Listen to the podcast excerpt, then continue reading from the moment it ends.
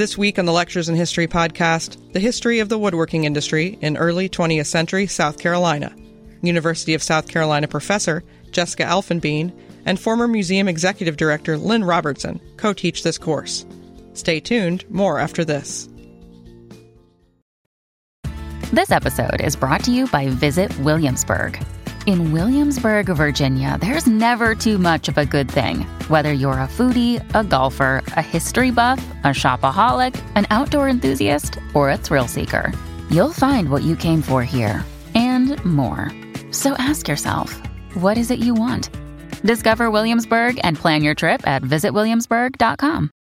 Hi, I'm Jessica Elfenbein, and it is a pleasure to be here today with the Honors College students in the University of South Carolina's uh, 421 course, What the South Made, exhibiting South Carolina's industrial past. I want to start with a quote. This quote comes from a very prominent American historian, a guy named Ed Ayers, who wrote While the coal mines and textile mills have become a visible and memorable part of Southern history, the South's largest in- industry has remained virtually ignored. Lumbering is often written off as of little consequence and little dramatic interest.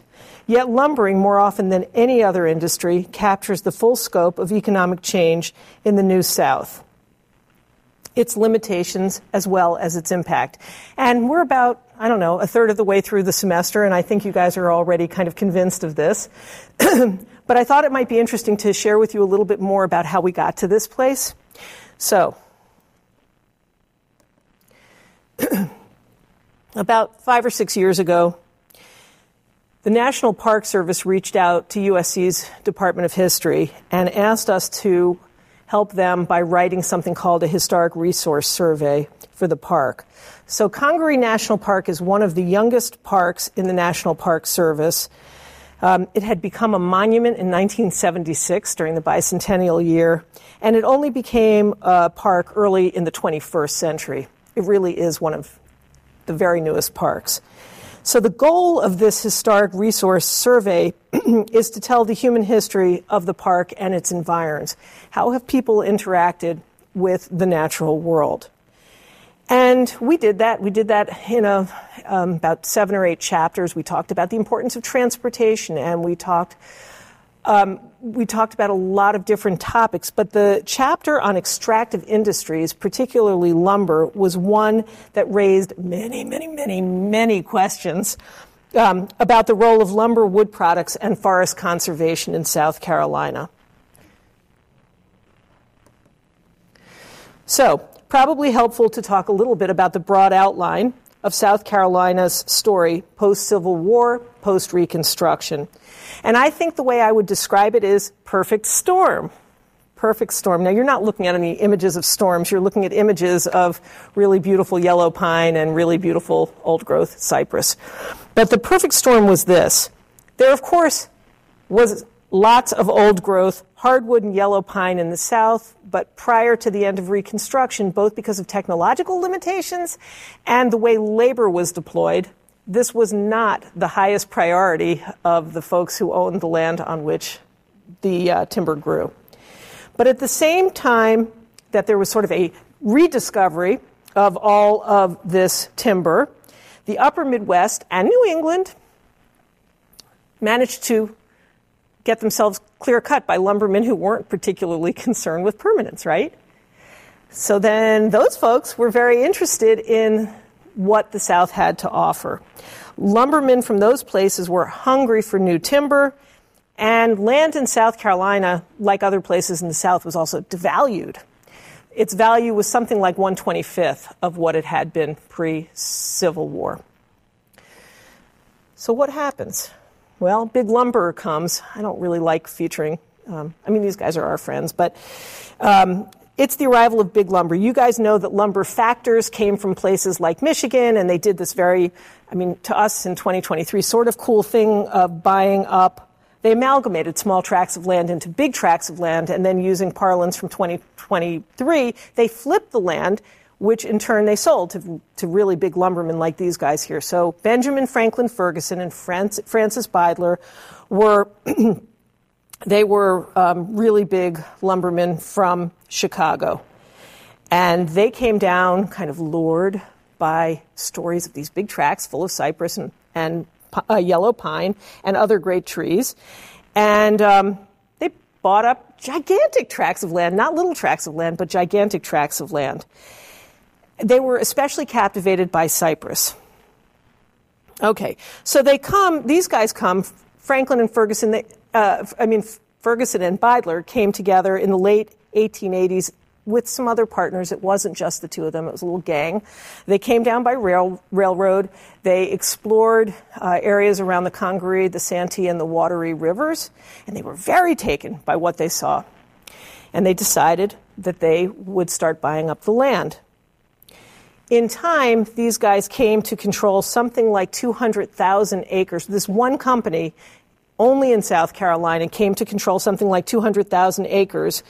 Um, most of which they owned, and some of which they only owned the timber rights to. But in any case, they controlled the timber growing on something like 315 square miles. That is a lot of land, a lot of land. And so they built on the, the banks of the Santee River, they built a company town and corporate headquarters for their business. Their business was called the Santee River Cypress Lumber Company and they built it for permanence. They expected to stay for a very long time. This was not a cut and run operation. They had so much land that they really thought that they would stay a long time. And they started out only by cutting old growth cypress. They left everything else. And they built this, this um, pretty sophisticated, pretty expensive, pretty highly capitalized company town um, it had a company store, so that's a picture of some script, some script that was used in the store, but it also had lumber mills and hotels and company housing and hospitals and schools and artesian wells and all kinds of other things for the health and safety of workers. Um, but it was a segregated place. It was not a perfect place. And despite the fact that these guys wanted to be there for the long haul, the company really only operated for about a quarter century. They, they operated from about 1890 to about 1916. And at the peak in Ferguson, um, the company and the town and everybody who was in that place was there only because of the company. It had not been a town previously. So at its peak, there were about 2,500 people who lived and worked in Ferguson. And they manufactured, they didn't just cut timber, they also manufactured a whole bunch of wood products there. Um, before cardboard, they did the boxes, which were called shooks.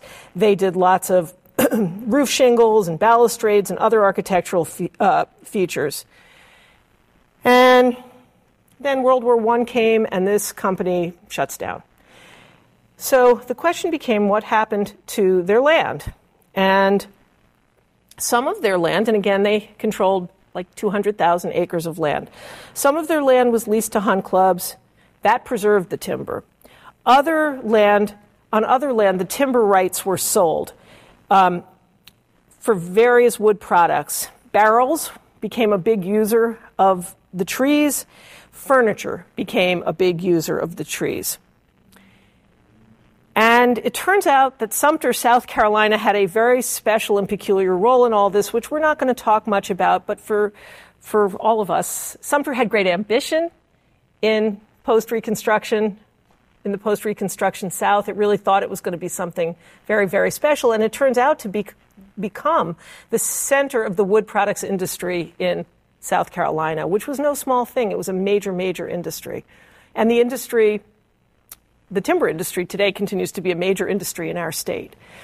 So um, I'm going to turn over the mic to Graham Duncan, who uh, oversees the manuscript collection at Caroliniana Library, a world class uh, special collections library that um, has been very, very helpful in getting processed the papers of the Williams Furniture Corporation, which is one of the sort of beneficiaries of the land that had been assembled, um, at least indirectly, by people like uh, Francis Beidler and Benjamin Franklin Ferguson and all the workers who were there. And I would be remiss if I didn't start stop by saying that what Williams Furniture built was really quite unusual for the American South. We will talk more about it in a few minutes, but it was a major, major, major, major, major employer, and it had an interracial workforce and a unionized workforce.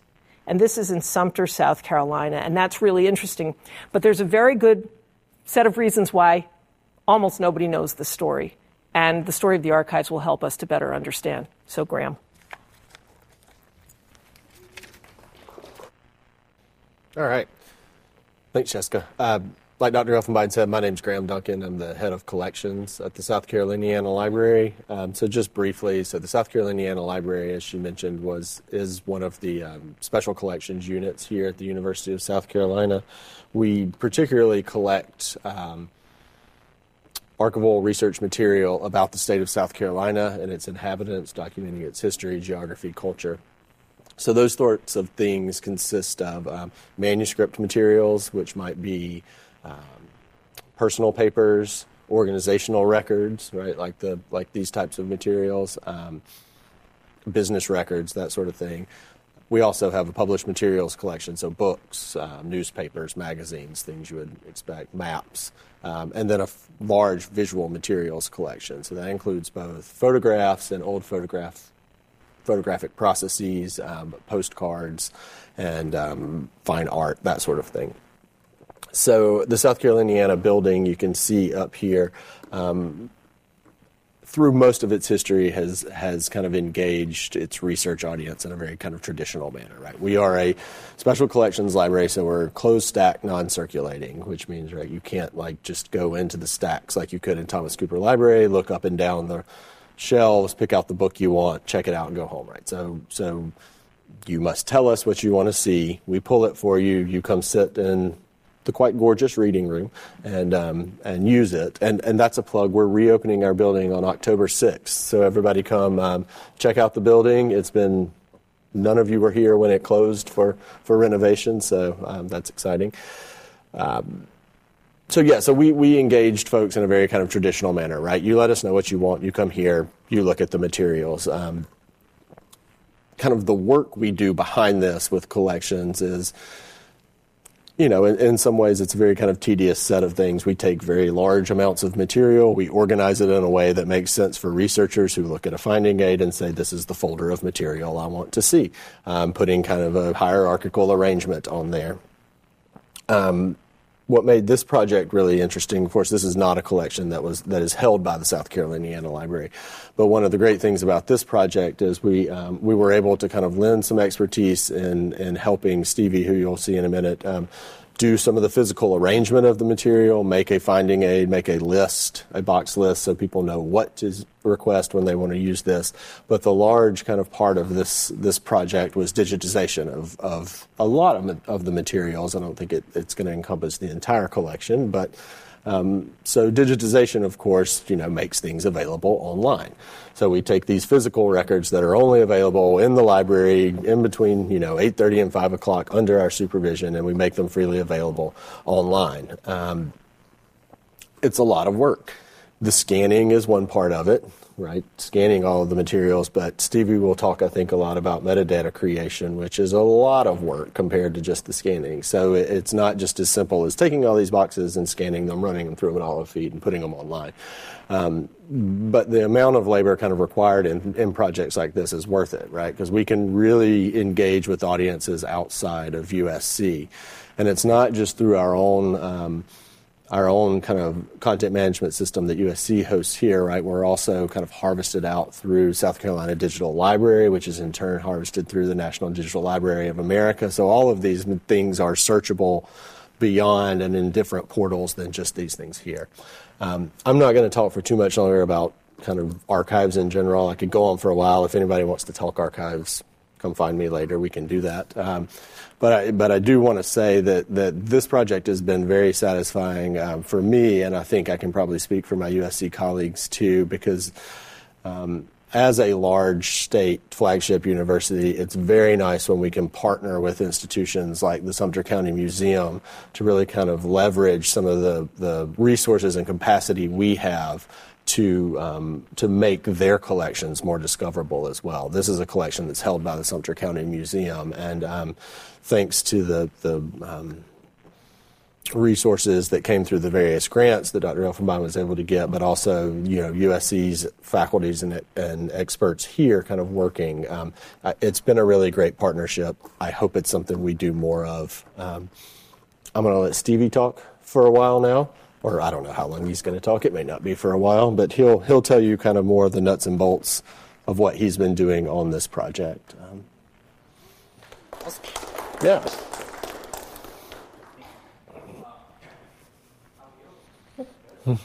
okay, awesome. Um, hello, as many of you know, I'm Stevie Malinowski. Uh, yeah, I'm the guy who's actually gone through these many uh, boxes we have here. So my plan right now, I'm going to talk a little bit about what we've done here and how we do it. Then we're going to talk broad strokes of what we have here. Um, as many of you have seen, again, we have a lot of stuff here. So talking, you know, very specific wouldn't exactly work. We'd be here all day. So um, start off, um, we went through a few stages in this prog- in this process. Um, first, we started by reading um, just about everything here to see what we have. It got dry at times. Uh, you know, you can only read the same 1920s tax returns for so many times before it starts it starts to get old. Um, but that helped us get a good idea of what needed to be digitized versus what we could skip over. We're not going to dig- digitize everything here, such as um, like the box of letterheads over there. You know, we don't need to digitize 40 copies of the exact same letterhead.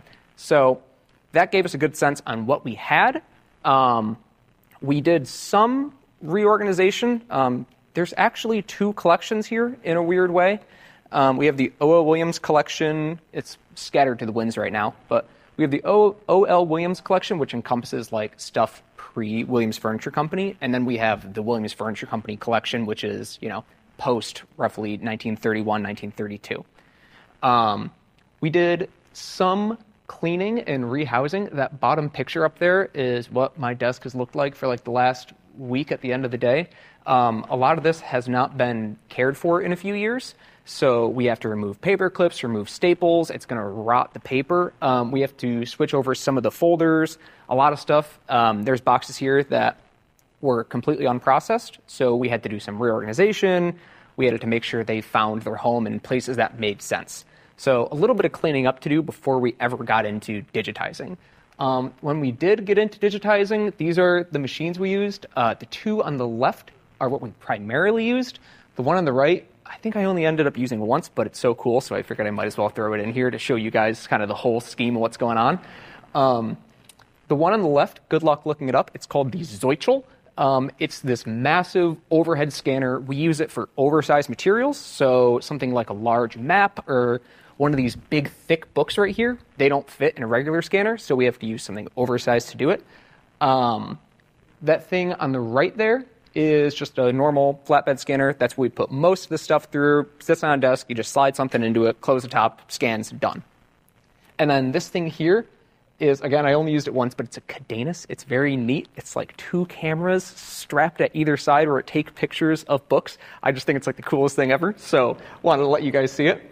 But um, yeah, so we have to choose which of these things is going to suit the needs of the documents that we have. We have a lot of documents of varying sizes, materials, colors, um, photo negatives, photo positives, total insane amount of things here. So we can't just use one object or we can't just use one technology.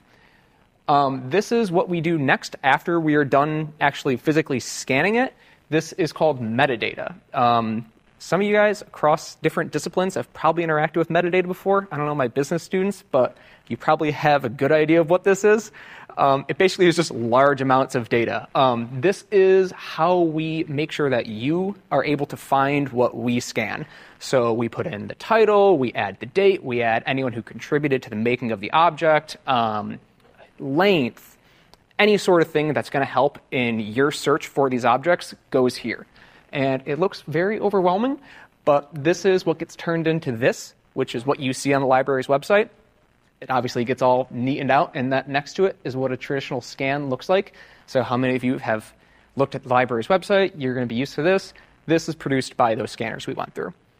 Um, so, then going into kind of what we have, um, to start with, we have things like the company's operations behind the scenes stuff. This is the vast majority of what we have in the collection. I have some objects that I'm going to show along the way. Um, we have company operations like this from like really early on, these big, huge ledgers that contain a variety of materials in them. We also have stuff like this. We talked about this in class yesterday. Um, this is the sale for, to uh, Georgia Pacific. So if anyone wants to go through that and find the handshake agreement of you'll operate the, the plant for 15 years, uh, be my guest. So we have a lot of these up here. We have their marketing material that shows exactly how they want you to market the furniture. There's like timber deeds and showing exactly the acreage and footage of the amount of timber that they have on hand throughout their entire time. Um, talking more about the timber and the lumber, we talked about different things there. Um, we have a lot of pictures of what the lumber operations looked like. Uh, we have land plats showing where the timber is physically located. And then to go back to the company operations, we have stuff where they're estimating, like, oh, we want to buy this bit of land. Um, you know, how much is on it? Uh, we have stuff like that, I believe, right here. Um, this is a traditional with about a billion dollars of postage on it. Uh, like title to real estate, we have a lot of deeds in here. There's whole boxes filled with about 200 land deeds, all of which encompass different land sales that they're making. Um, they bought a lot of land. I think, as we said in class, this was kind of his vice. So we have a ton of these if you're interested. Um, talking more about the land, um, there's a lot in how they use the land that we have, namely in that map there being uh, the location of the factories, so you can get a good sense on what Sumter was set up like. You've already been there, so you have a good sense of it, I trust. Um, that newspaper clipping there, this is we have a lot of these talking about how they're using the forest, their impacts on it, who's being sold to. Um, talking more about the land, we have stuff like this as well. Let me pull it out. Um, it's kind of weird at first why this matters. Um, it's an insurance policy to their entire crop of timber. Um, it unfolds very large. I don't know if anyone knows Lloyd's of London, but they insure large, large, large uh, objects. So you can kind of get a sense if they're insuring, I forget exactly famous thing they insured. I believe they insured Love Canal for all my history people out there, or environmental environmental people you can get a sense of the scale that Williams was operating on their timber. Um, going off timber, we have stuff on the equipment that they were using. Um, I believe we talked about this yesterday, in that a lot of the sales of Williams involve access to equipment. We have so many pictures, so many pictures of old, old equipment they were using, materials, guys using them, manuals on how to use them, um, people t- breaking down their jobs and saying, oh, I use this piece every day, I don't use this one as much. If you're interested in the technology, we have so much on it. Uh, to the people who used the technology, um, we have a good amount on workers.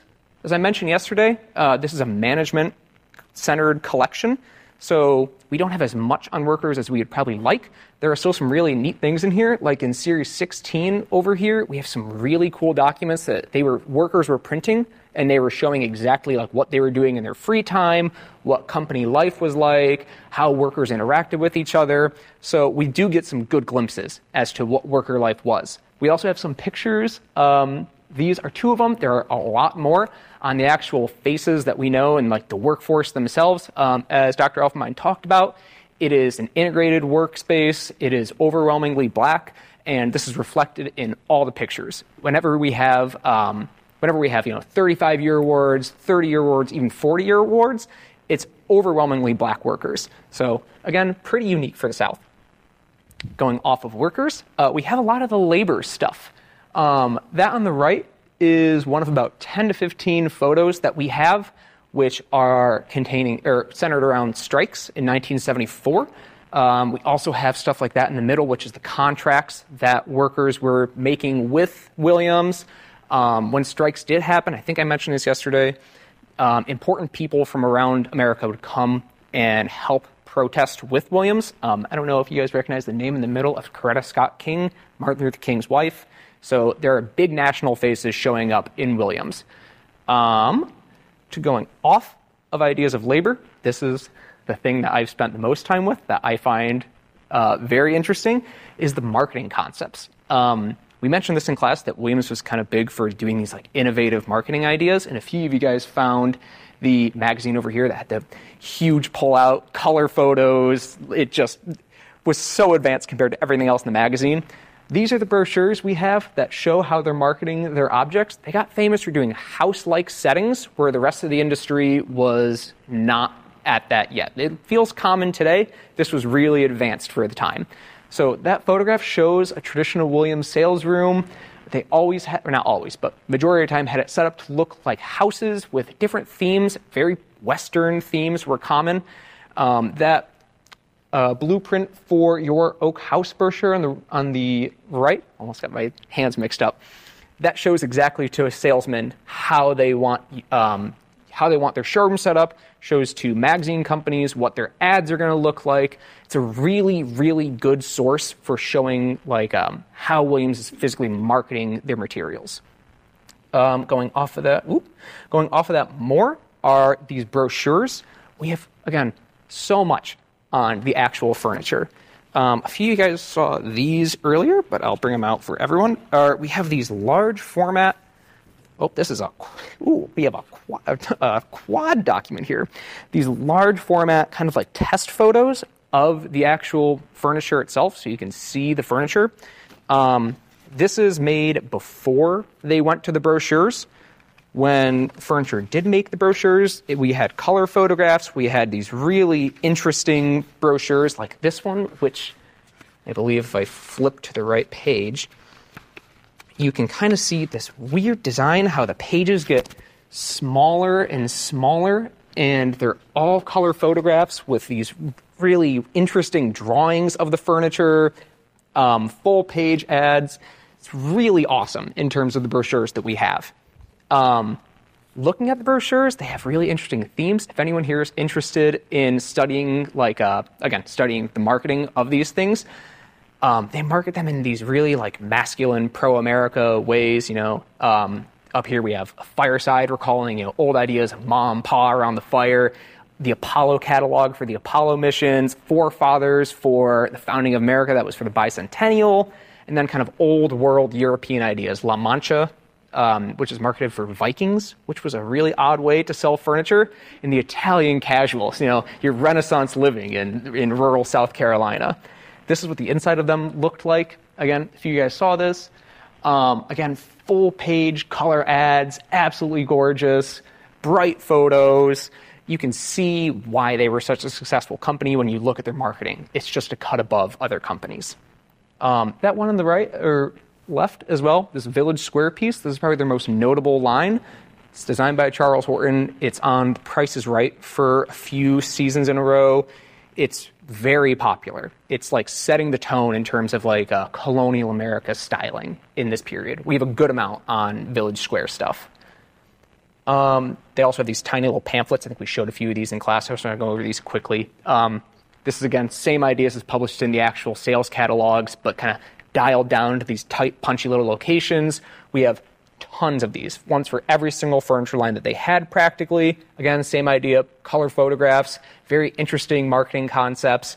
Um, unique descriptions. I don't know if you can see the one up there, the Adventure series. Um, one of the taglines for it was sold with a real treasure chest. So young boys could feel like pirates. Uh, they sell it by these pirates like venturing off the ship, like sword in hand, ready to go. Again, same idea of like the Vikings. It's like, dude, you're selling bedroom furniture. Let's tone it down. like, what is this? Uh, last thing I want to talk about that we have a lot of is the Georgia Pacific relationship. Uh, we have about a whole box on Georgia Pacific's time with the company, what their ownership entailed. Um, it's a really interesting relationship. Uh, I really, really want someone to study this. Uh, they have a lot of stuff like this. This is a letter sent to every single Georgia Pacific subsidiary, Williams being one of them, where it appears that they're, you know, really pushing, you know, we want this company to behave in this manner. Oh, we want to send you this brochure that talks about we need to open up the redwoods for pulp paper cutting. It's very heavy handed in their management of Williams.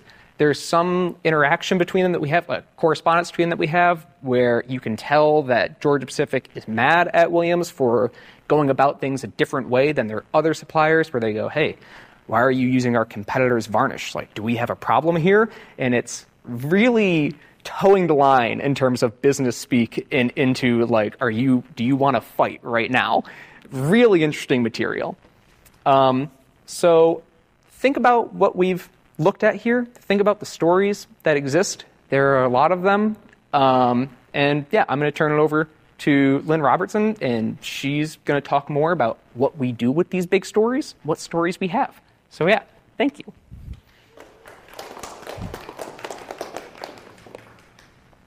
Thanks, Stevie. Of course. Well, as you can see, there's a lot of stuff. and uh, the end point of this class is, since all of you signed up for it, as you all know, is to come up with an exhibition. You know, um, I think we're all kind of surprised at what we found during uh, during the class so far. These are stories, you know, that I knew nothing about, certainly. So I like to think that a, a good exhibition does two things. The first thing is that it gives people information about something they probably didn't know about. That's kind of where we all are right here at this point. And a good exhibition also gets people to think and feel differently about the subject that they've learned about. And that's always a much more subtle things. So why don't we why don't we start with the beginning and that's all of this information you've had from Dr. Elfenbein and the information that Stevie's given to us. And I think one of the things that we found in this course is because this is kind of a secret history, as Ed Ayers points out, that we have to use un- unconventional resources. This isn't a kind of do it quick, read uh, three big books, and we can do this exhibition. We're going to have to learn to use the archival materials, and we'll talk a little bit later in the class about uh, doing oral histories of people who are actually there to get the other side of the management story. But what are some of the things, what are some, if you wanted to put this all together, say, as chapters of a book, what would what do you think are the important parts of this story that people wouldn't know about that they would walk through this exhibition which is going to be because we have so few big objects. It's going to be primarily as what we call in the business a panel exhibition. What what are the stories you want to tell that people don't know about that they can go, oh wow, that's really cool. And how do you how do you think that we can tell this story so they think this was really important. Yeah, really sorry I didn't know about that. So now comes the interactive part that uh, that I'm up here, but you're giving me the answers. So some of you, come on. I think something that's important to be able to convey through the panels is that there is that there was a furniture industry in South Carolina. Um, uh-huh. I think uh-huh. a lot of people, especially people who might not be from Columbia or Sumter or just you inland South Carolina in general, are not as aware of how big the industry was. Uh, yeah making sure that people are aware of how many lives it touched, how much uh, it impacted the local economy, how much development it drove, things like that. Those are things that are very important to convey throughout the exhibition. Right. So, so what you're saying is maybe the scope, the, that it existed, but it was more than just three chairs and a bed. That the, the scope of it, that it had economic impact. What are some of the other things you think we ought to talk about? Yes. Wait. Yeah. Um, I feel like a really good way to end the exhibition might be like bringing it into like modern day. Like what you told us, I think on like the first day of class was like Williams Brice Stadium. Like the Williams comes from Williams Furniture Company, mm-hmm. and that's kind of what like sparked my interest in this topic in general. Because I'm not really like I've never like I've never been interested in the lumber industry at all. But you know, um, being a, a student in the University of South Carolina, obviously I love Williams Brice Stadium. So kind of bringing in that connection. Like obviously this was in like times. It had a lasting impact. Right, but it's a lasting impact, and we see it today on campus. It, it affects all of us. We just haven't been you know, like told or. Well, it was funny. I had lunch aware. today with an old friend who used to be in the legal office here, and she asked me what I was doing, and I said, she thought, and she said, any connection to the to the football stadium?" And I said, "Yeah." And it's also the School of Nursing is is is a beneficiary for the for the Williams uh, Williams company. So. So what else? So we want to tell people that there was a company in Sumter, South Carolina that was very large and had a dramatic economic impact on the state and the city. But what else? What else? What, what about? Let's go all the way back to the beginning. Where, what about the trees? What about Beidler and Ferguson and things like that? Wait, wait.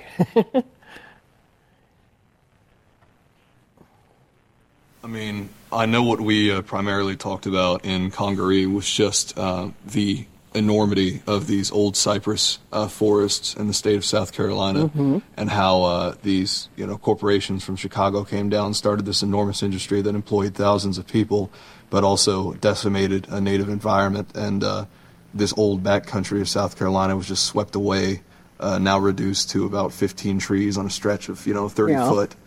Um, so just the environmental impact too, if we're talking right. about the the scope, also the environmental impact.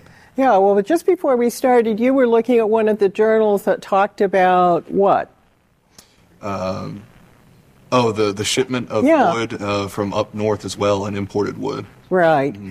And it was the, the types of wood and yes. how much was coming in, which gives us, that's another way of using archival resources to kind of get an idea about what were they making and what were they making it of? And what's what's maybe another thing we want to talk about in addition to what were they making in Harry?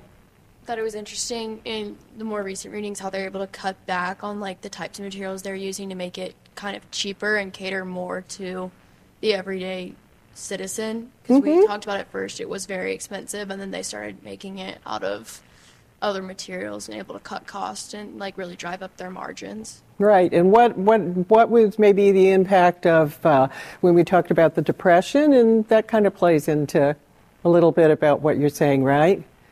Okay, so we still got we've got what they were making, how big they were, what they were making it out of. For us. Ah, very good.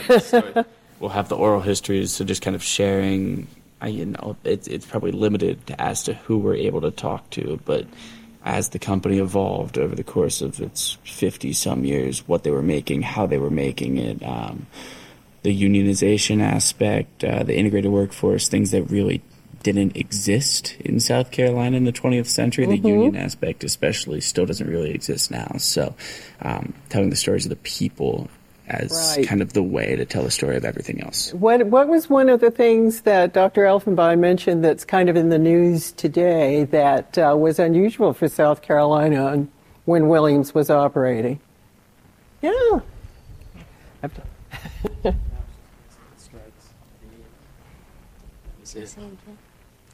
the strikes in the unions.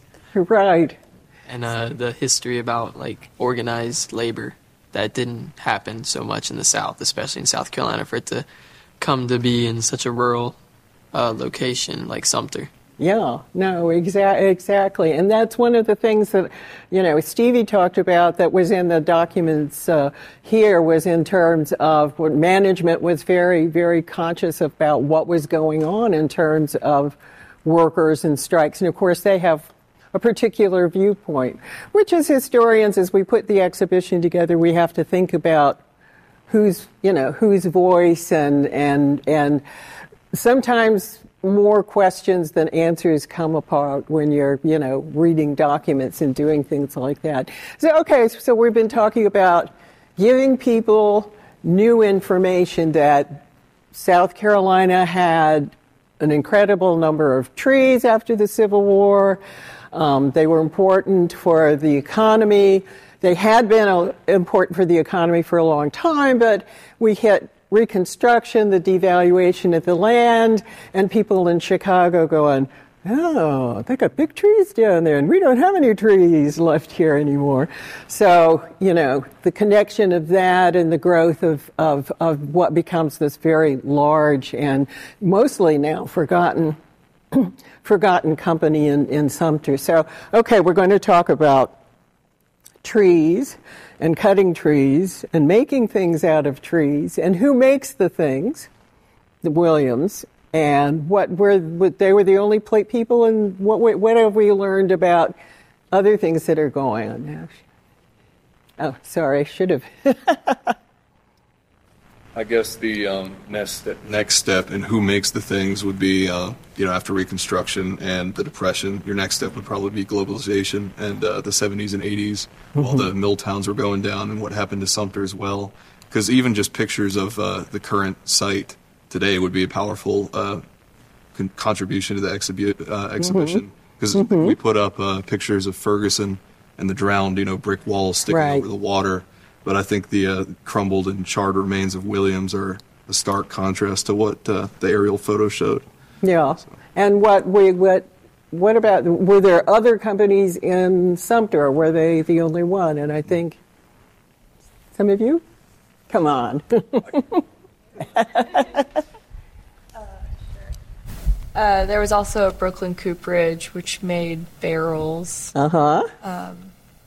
What was it? The chair or the the cabinets. Sumter At cabinets. the Sumter Cabinet Company, which when we go out, you know, when we're putting the exhibition together, it's going to be primarily panels, but we're also going to try to find those, you know, big bulky objects that these people were making, and that's probably what we're going to be able to find the most of is is the furniture because they stamped their furniture, and it says Sumter Cabinet on it. But uh, but we'll look for some some things from Williams's a- as well. So okay, we're kind of trying to tell this story. We're kind of putting it in a in a way, a, a kind of a, a linear progression of the war after the war. Yeah. I have something jumping back before that, actually. Um, because the way that Williams got started in Sumter was also a unique economic development initiative by local boosters and people who looked around and said, we need to have industry here that's not just agriculture, much to the scoffing of people like that report we read from a USC office that said, all Sumter can do is agriculture. These guys were like, no, we need to bring in manufacturing because that's the future. And so they, you know, had a community invested effort with stockholders to recruit this company to start manufacturing in Sumter. And so that's a unique part of the story as well is the, you know, the economic development efforts and recruitment. And we can still see, you know, that kind of economic development happening today with the way that the state recruits companies to move here. Exactly. So, okay, so we talked a, bit, a lot about how we tell this story, the part that is getting people to know something they didn't know about. Wow, that's cool. I didn't know about that. I thought there were only textile mills in South Carolina or but what about the other story, the story that's really the most important part of that? And that is when someone walks out of an exhibition, your goal is to get them to think about something differently or to feel differently about it. And what are some of the things we've talked about that, that you think will make an, an emotional or an intellectual impact that people will say, oh, that's a carryover? You had an idea. Um, I mean, obviously, it's from all the stuff we've pointed out that I feel like it's an obvious point, but just the fact that all this was spurred out of Sumter, South Carolina, a town of 30,000 now, and not one of the towns like Charleston or Columbia, is kind of like a perspective changing thing coming out of the exhibition. Like, you'd think that all this growth in post civil uh, post civil war would have come out of one of the bigger towns in South Carolina, but So what was what was what was happening in the environment, in the natural environment that plays into this story that we, we talked about? We talked about how like the boll weevil came through, and I think in one of the reports it said like 50% of the cotton had been like wiped out of mm-hmm. Sumter, and so they were kind of losing a lot of their economic like upward movement, and so they had to find something else. They're like, hey, you know what we have a lot of is trees, and so they were like trying to figure out how they could use all that, and kind of moved them in a different path where they were still heavily focused on agriculture, even still cotton, but now they also had like another outlet to make their money. Off. Okay, so what's what's if you get we tell people that part of the story that this is a natural occurrence, this is a cha- natural count- challenge, a natural disaster. What are some ways that maybe we can get the get the audience to make a connection between their lives today. What else? Is, what's going on in the world in terms of, of people trying to adapt to natural disasters? Nash. I um, know it was pretty inevitable, but I do remem- uh, remember that we just kind of name dropped uh, COVID in there. Yeah. About uh, and it came up in our discussion at Sumter as well, I believe, with the uh, Chamber of Commerce or the, or the Council of Commerce about um, how COVID uh, and our current industrial world is changing Sumter again. Uh, about you know work from Mhm. home uh, and other labor movements in the South being Mhm. affected. Um, and also, I think we talked about uh, some of the industries that came into Charleston, uh, and then you have BMW in Greenville, and quite a few other things that are kind of echoing Mhm. Uh, the evolution of Williams and Sumter. So, Yeah.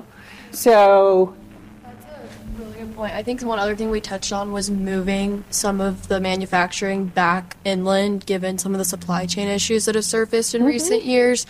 And so I think that's a promising aspect that we can really sell on um, for Sumter, who is really trying to Yeah. stimulate their economy organically. So their their natural disaster isn't climate change. Their natural disaster is a weird little bug with poppy eyes and a big beak, but the way in which a community says, "Oh, maybe this isn't going to work anymore. Let's have an innovative something that's a really different decision. Let's let's let's look at retooling what we do instead of doing the same old thing the same way." Know when we read Ed Ayers, he was talking about how you know there was a lot of resistance in the South following the Civil War in terms of we've had a very rich economy based on agriculture. Why change?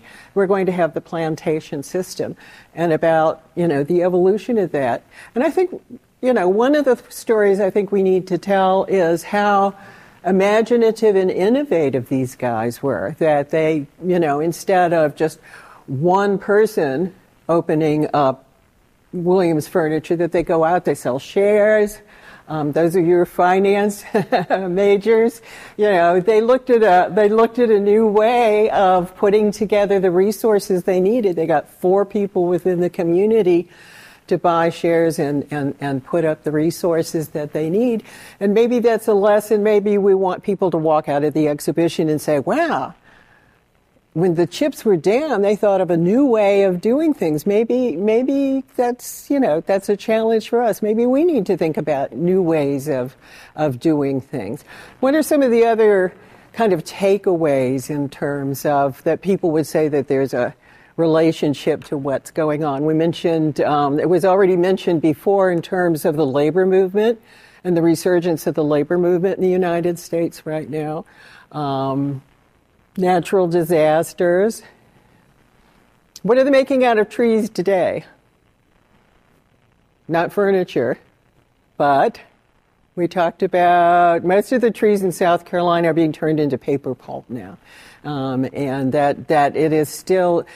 I, there was a statistic on National Public Radio that South Carolina cuts more timber on a you know, per square foot basis than um, than is being cut in the uh, Brazilian rainforest. That we we are still one of the major producers in the United States of timber, but most of it is is what kind of timber?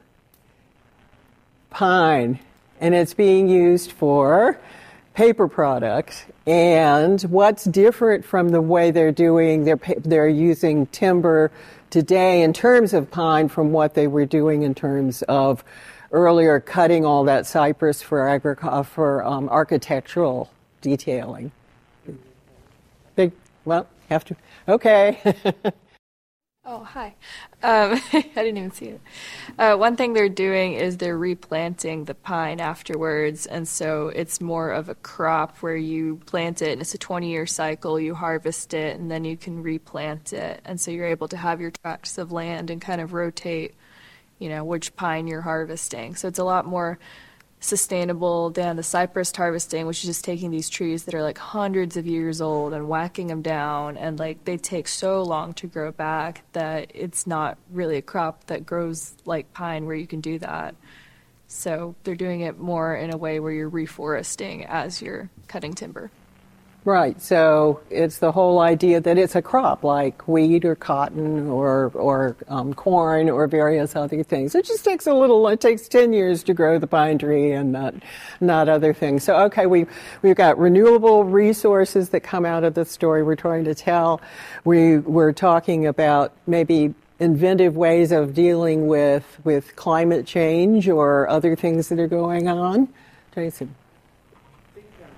Our first conversation that we had is how does any of this impact us? Yes. Um, you know, I think making that connection for the people that'll come to the exhibition.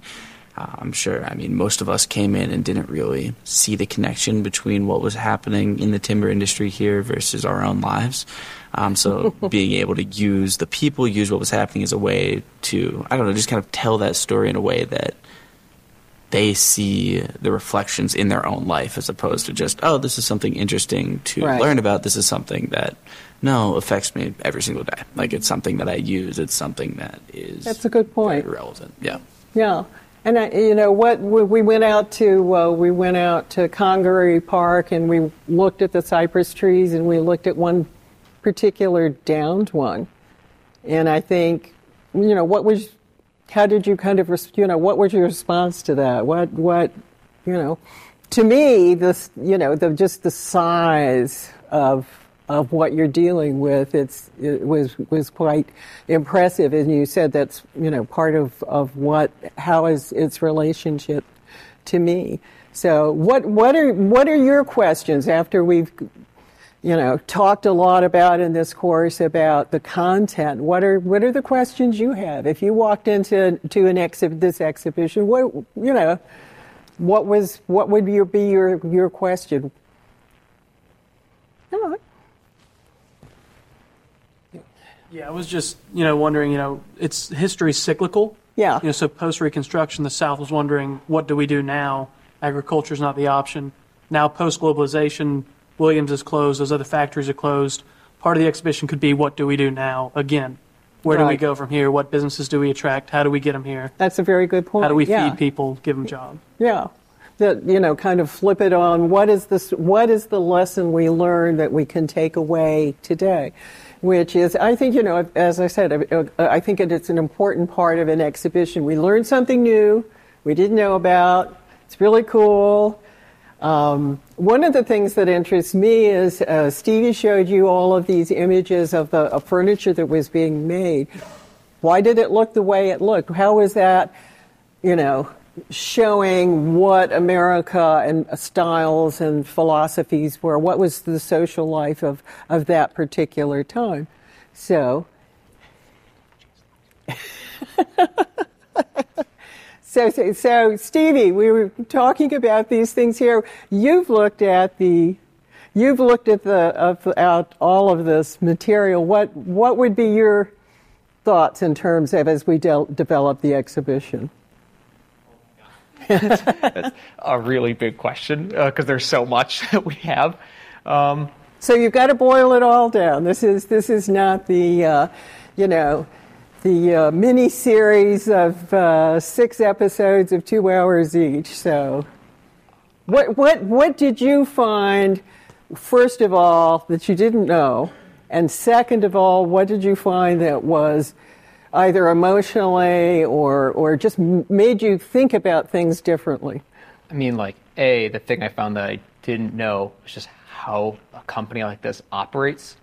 Like, I feel, I feel confident now I could run my own furniture company. like, I could start a Fortune 500 company now. So, like, there's that. But I think in terms of a, um, like an exhibit, I think the most important thing, especially for you guys, since you all come from different backgrounds, is that, um, like what I went over up there, it's so varied. There's so much. If you're a business person, we have so much of the business. If you're in, you know, a more artsy person, we have so much of like how they are drawing the furniture and how they are marketing it. You know, if you're an environmental environmental person, we have the environmental impacts of all this stuff. I think the most important thing you guys need to do is follow what interests you and what your personal background is because no matter what like what you're passionate about is going to become the best product don't chase something that you're not passionate about when it comes to this we have something for all of you up here if we all contribute something that you're really into and that you absolutely love, the exhibit will be awesome. So very yeah. good, good, very good advice. And also follow the follow the questions you have. You know, why did they do that? What happened? You know, why did they go out of business? Why did they sell to to a different company? You know, Wonderful. If you guys could just sort of brainstorm, you're not committed to any ideas you might have at this moment, but at this very moment, what most interests you, kind of piggybacking on what Stevie suggested, what, what has interested you so far? What might you like to pursue? challenge everybody who hasn't said anything so far in the class. You have to come up with an answer. Um, one of the most recent readings we did, uh, there was a section that was really, really interesting to me about like the addition of women into the workplace, especially in these factories that were very male dominated. Um, there was just like a section of the reading where it was about like balancing the concept of like being a housewife, but also like wanting to pursue working a real job, um, which I found really interesting, especially during this entire time period. That was just a struggle that women were having in general, but just like through the lens of, you know, Sumter, South Carolina, a very a place that's you Yeah. know not the most historically kind to minorities, but you know, just like that kind of struggle and, and how it played out specifically in this company. And I think, kind of related to that, you can sense in um, looking at some of the advertising, they, they they take on this sense that who they're really selling this stuff to is women. It's women who make the choice of of wo- yeah. choose the aesthetics and pick out the, the bed sets because I think what was mentioned a lot was that it was like very like American dream, like hunting and fishing and you know all this stuff that's geared towards like little boys and men. I think there was like when I was looking through that little um, magazine catalog, that was like there was a lot of advertising that I was really like drawn to, like because I'm a visual communications major, so like that's what I do is like marketing. So I was like really interested in seeing all of the ways that they would like gear furniture towards women and like having like rocking chairs with women holding their children and stuff like that. Yeah. It really resonates with women versus you know like the guns and like fishes and the like uh, horns on the walls and stuff like that. It took them a while to figure out that Right. women were buying the furniture, Yeah, not exactly. guys. Guys wrote the check, but women were buying the, The furniture. went shopping. Okay, who else has a passion? It's something that just really piqued their interest in, in what we've been doing.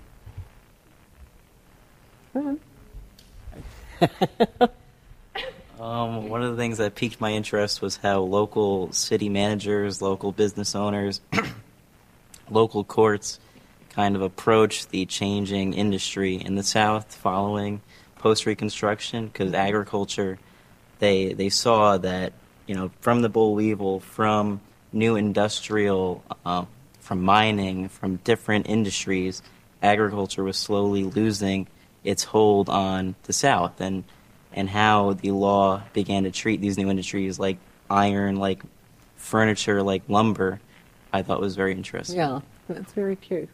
Any others?